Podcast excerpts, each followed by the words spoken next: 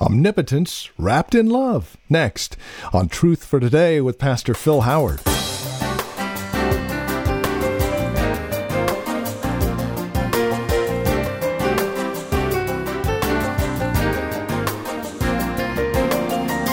They say you can have all power or all love, but you can't have both. Well, we beg to differ.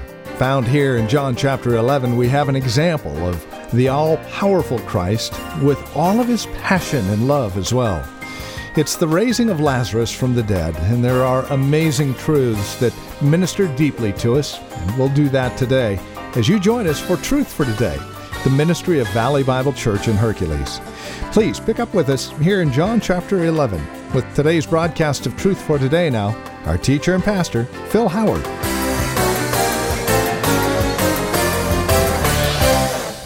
Whoever believes in me, who is believing in me, though he should physically die, yet shall he live.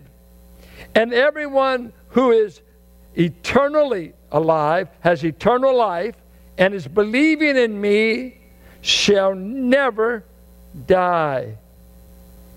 Do you believe this? Four of you do. Do you believe this? It is an amazing thing. Jesus says this in John 5. He says it here. He said in John 8 52, Whoever is believing in me and has eternal life, there is a sense you will never see death. Argue with Christ about it. The mortal body, we drop it off. Disease, accident, who knows how you're going to exit this world? But he who has eternal life, who has Christ, he says, eternal life never will see death. There is no death, no termination to it. The mortal body can drop aside. We'll resurrect the body later, but you never miss a beat. You never miss a beat when you have eternal life, even while you're physically alive. Your last breath here, wow, you just keep going on. You never cease to exist. You never lose consciousness. You just drop the body, move out of it like a tent, and you're at home with the Lord. But you will not see death. He said it. I'm not making up a doctrine, I hope.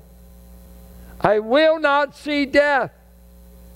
Well, what do you see? I see the resurrection and the life. I will see Christ, who's in charge of my death, mortally, and He's already ended my spiritual death. I have eternal life that can never see death. It can even wake you up in the morning service. I mean, now what? Uh, you can't. If you were a Greek reading this gospel, and the Greeks were expected to read it, they never heard anything in their life like this from Philo, Plato, or any of the Greek temples because the body just is annihilated, is gone forever, and there is no afterlife. The only thing close to it would be reincarnation. And pray you come back as a good ant to swim out there. But Christ is saying, Mary, Martha, the resurrection and the life. Now you say, well, that's nice. Anybody could say that, right? Come on. If you do this in the 60s and you're strung out on drugs, anybody believe you. But watch. He goes on in the narrative and he goes to where Lazarus is and he shouts, Lazarus, come out. And what did he do? I'm telling you right now, we have no gospel where you cannot conquer death.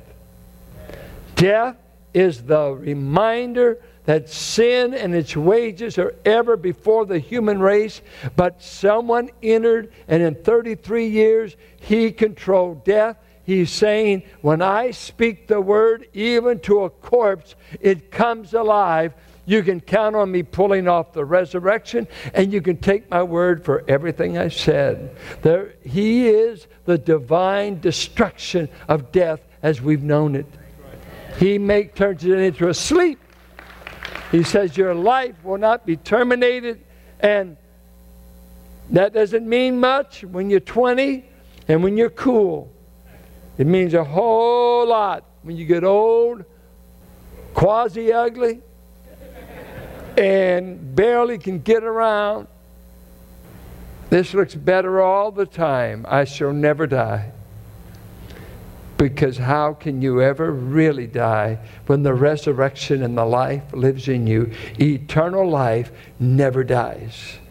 The mortal body we drop off to remind us we had an earthly existence and we lived among uh, in a just regular ordinary life. C.S. Lewis called our body our earthly tent. Paul said the same thing.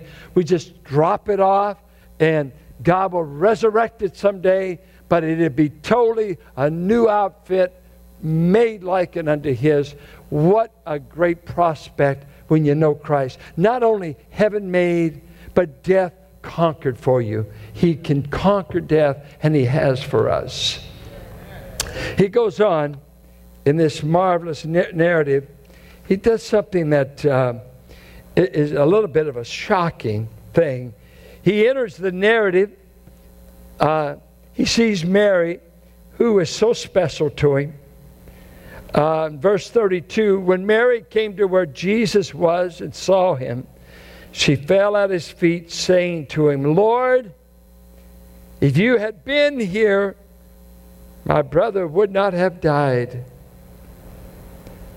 And in her world, she's just thinking timing's the only thing we missed. Timing. When Jesus saw her weeping, and it was really a wailing kind of weeping, vocal, and the Jews who had come with her also weeping, a Jewish funeral in these times hired professional mourners for two days. They were professional weepers. That was a legitimate funeral. So you had professionals, and you also had a woman really weeping, Mary, the sister. And when he saw her weeping, and the Jews who had come with her also weeping, he was du- deeply moved in his spirit and greatly troubled. If you ever can read The Person and Work of Christ by Benjamin Warfield, which most of you have never heard of in your life, a great Princetonian theologian, he wrote a famous chapter called The Emotional Life of Our Savior. It's one of the most magnificent chapters I've ever read in anything. And uh, other words, the Lord had an active emotional life, compassion, tears, anger. He had the gamut of emotions, all without sin. An emotional life that was just a part of his humanity. And this is a tough verse for us to understand. The translation, what does yours say? Was deeply moved? How many of you have deeply moved? NIV, is that what that is? It's deeply moved. This is ESV says that. Uh, does any have uh, was angry? Any translations that way? The word literally means was angry. But because of the context, it doesn't seem fitting that Christ should be angry. Come on, a woman's weeping, a man's died. What in the world are you angry about? And so they've, they've taken this middle ground because there's no way in the Greek language that this word means uh, sympathetic necessarily. It really means anger, sternly rebuked. Other places it's translated. To be stern with, to charge people. Uh, it was to be agitated to the point of anger. That's the word. But men have blended it by the context it's used in to be he was troubled. and we don't know what emotion that was. The trouble seems to be primarily he was outraged. He was angry at the situation. We'll have to wait a bit to see why would he be angry. But I think that's the primary meaning of the word. He was outraged. He was angry at it. And then it goes on to say, and greatly troubled, which meant he's doing this. It literally means to shake. The body was he, he was like this. He is agitated, and, and his body is showing it. But watch. This is why the word gets softened in translations. Watch. But while he's watching this, he said, Where have you laid him? And they said to him, Lord, come and see. And then he burst out weeping. The word literally means to have tears, but it's an aorist tense. And it means all of a sudden, emotion flooded him, and he is in a weeping, the same word used of him in the garden. That when he was being tested by God, he, he wept, and with strong cryings to God to deliver him, he, he's crying out, Hebrews 5. And so you see these emotions running through the one who has perfect control, the one who has the ultimate power to change it, but he enters into it with anger, agitation, s- sympathy, tears. And so, what all is going on in the emotions? Well, I would quote from Warfield and, and other scholars the anger is probably this He's angry at what sin can do, that its end result is death, and that death has stolen his beloved friend, stolen a couple, two sisters and a brother who always waited on him, were always kind to him. He's outraged in the face of death. He's outraged at the lack of hope in the room. The professional wailers are wailing, playing their music, shedding their alligator tears for a fee. And he sees little hope being expressed in the situation. And even if you believe in a future resurrection, you ought not to be showing hopeless grief, Mary and Martha.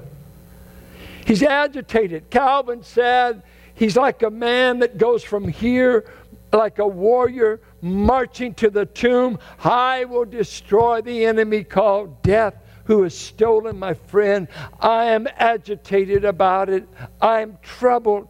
And then he burst out with the emotion. He's weeping with Mary and with Martha. He seems overwhelmed at the scene. And so, uh, scholars, they struggle. How can you have all these emotions in one place? It seems out of context. I have to say, as I thought, I was trying to figure out this interpretation, I'd like to make a true confession here. Uh, it's weird, and you may need another pastor. When my kids grew up and they got hurt, my first emotion was always anger. Any men? Matt, you just, your face just gave it away. How many men ever get angry when your kids get hurt? Would you raise them high so I don't look stupid? Sit, look, look at the men and the women. Say, wow, they're weird. I, I would. I'd get angry. And this is where it was. I'm saying, who hurt them? Who hurt them? Uh, or even when it was an accident on their part. Couldn't you have looked better? You got to pay attention. I can't have you getting hurt. Men, is that the way you kind of think? Come, come on. I don't hear any of you men. I'm out here on my own now. Because I mean, they already said he's sadistic.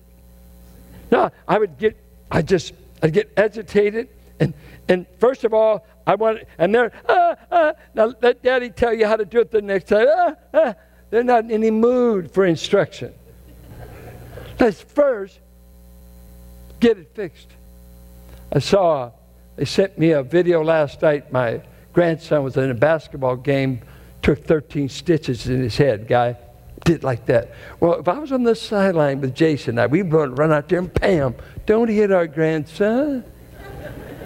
I know that doesn't seem godly, but I don't want anyone hurting my kids. Now let me get meek.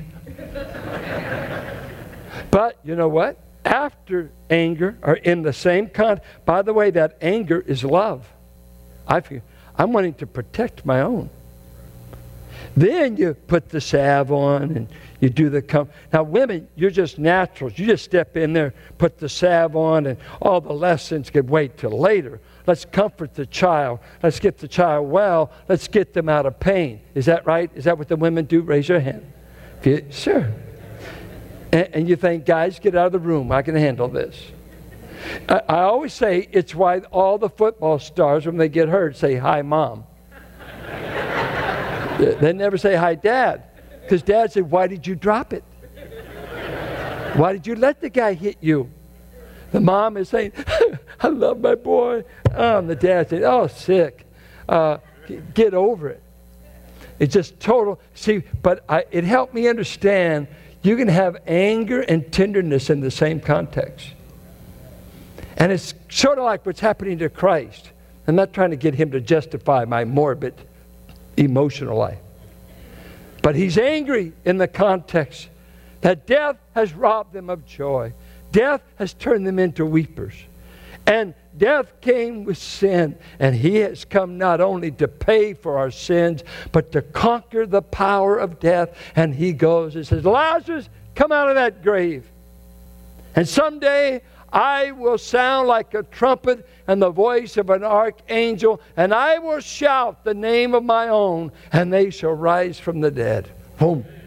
I will see to it that death is conquered once and for all. And I think he will say it with emotion Come forth come forth. Can you imagine him saying that to every saint martyred for him or saying that to Stephen? Get up, Stephen. They thought they were going to uh, put out Christianity in Acts 7, but I say, get up, stand up. I didn't come to be defeated by death. I came to end death for the righteous. So, this powerful conqueror, he comes to conquer death and he weeps with his own in the midst of her death. When a Pat Potter's burying three loved ones within a year, the Lord Jesus, we used to sing a little song. It's really old. I had to look it up. You may have sung it. It's so simple, but I'll just give you the essence. We, someone to care, someone to share all your burdens like no other can do. He'll come down from the sky, brush those tears from your eyes. You're his child, and he cares for you. Casting all your cares on him because he cares for you. Why do you think they called Jesus man of sorrow? They never called him man of joy. Although I know he had joy because he said in John 15, My joy I leave with you. So he had joy, but he's also man of sorrow. He entered our sorrows, he entered our pain. Uh, he's already wept over you, he already interceded for you. And so I would just say, in this narrative, I see three things jump out at me. Divine timing is sometimes slow in our eyes. You remember what Peter said? Do not count the slackness of God to be as though he's not keeping promise. He's only delayed the coming of his son in order to save more.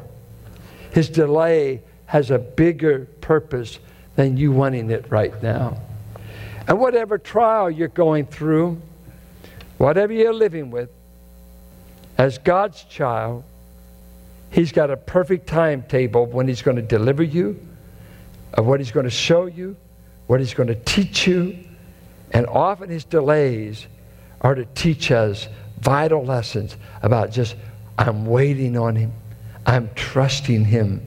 In the meantime, imagine Job, the long wait. I mean, you can read the 42 chapters of Job and you think it all happened in one year. You don't know. It was a pretty good while. Boils, burials, loss of everything. Did God ever show up? Yeah, he did in the whirlwind.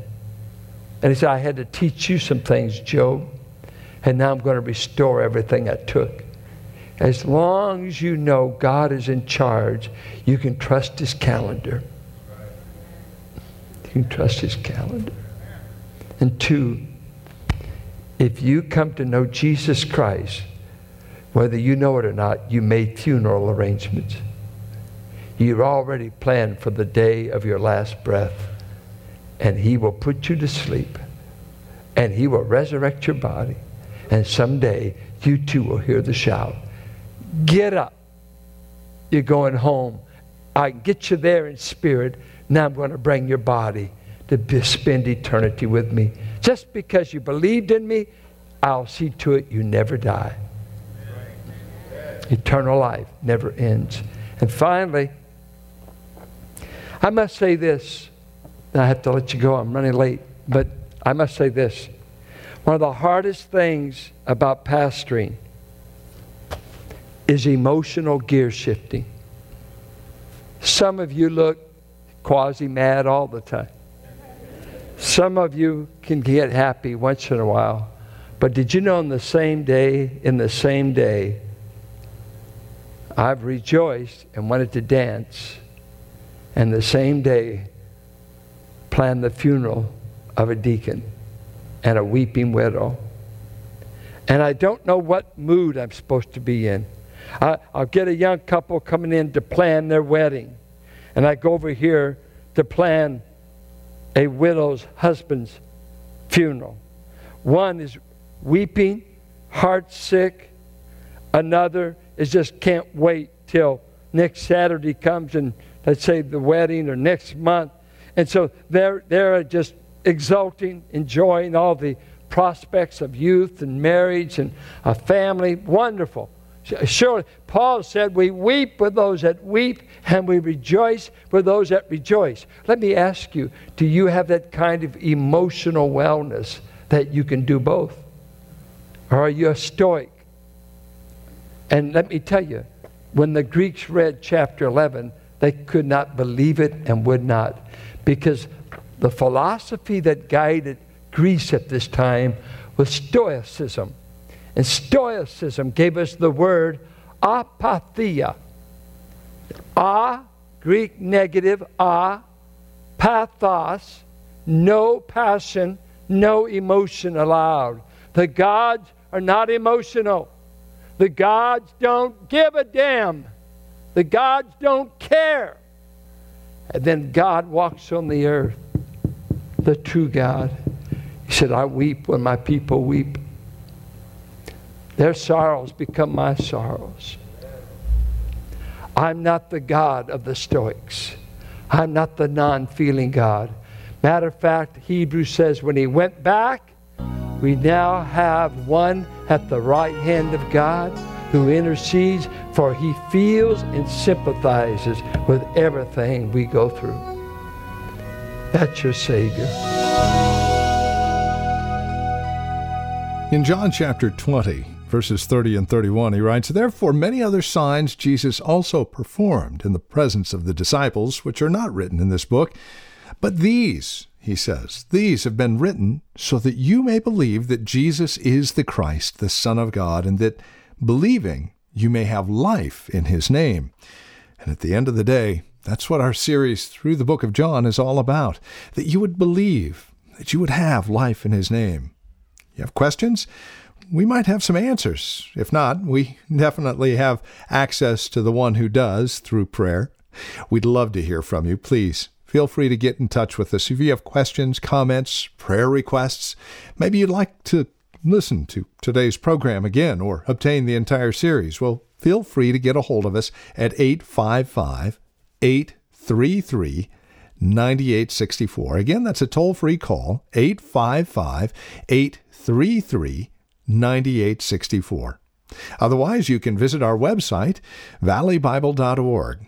We have resource materials available there, books, as well as information about who we are and what we believe. If you'd like to join us for worship at Valley Bible Church in Hercules, our service time and location and directions can all be found again at valleybible.org. Or if you wish to speak with someone again, call 855 833 9864. Now, if you are writing to us, especially if you are planning to be a TFT sustainer, supporting the ministry financially as you're being blessed day by day here from Truth for Today, well, you can write to us at 1511 M. Sycamore Avenue, Suite 278, We're here in Hercules, California. The zip code is 94547. Now, as a TFT sustainer, we'd like to remind you that no gift is too small, no gift is too large. And as you partner with us, please remember that your tax deductible donation all goes back into the ministry 100%. Now, as a TFT sustainer, you'll receive a quarterly newsletter, our annual special gift, and access to Take a Break with Pastor Phil, the weekly video devotional. Plus, also the benefit of knowing that this ministry will continue here on KFAX Monday through Friday as well as Sunday. So contact us today, 855 833 9864 or valleybible.org. And then come back and join us next time for another broadcast of Truth for Today with Pastor Phil Howard.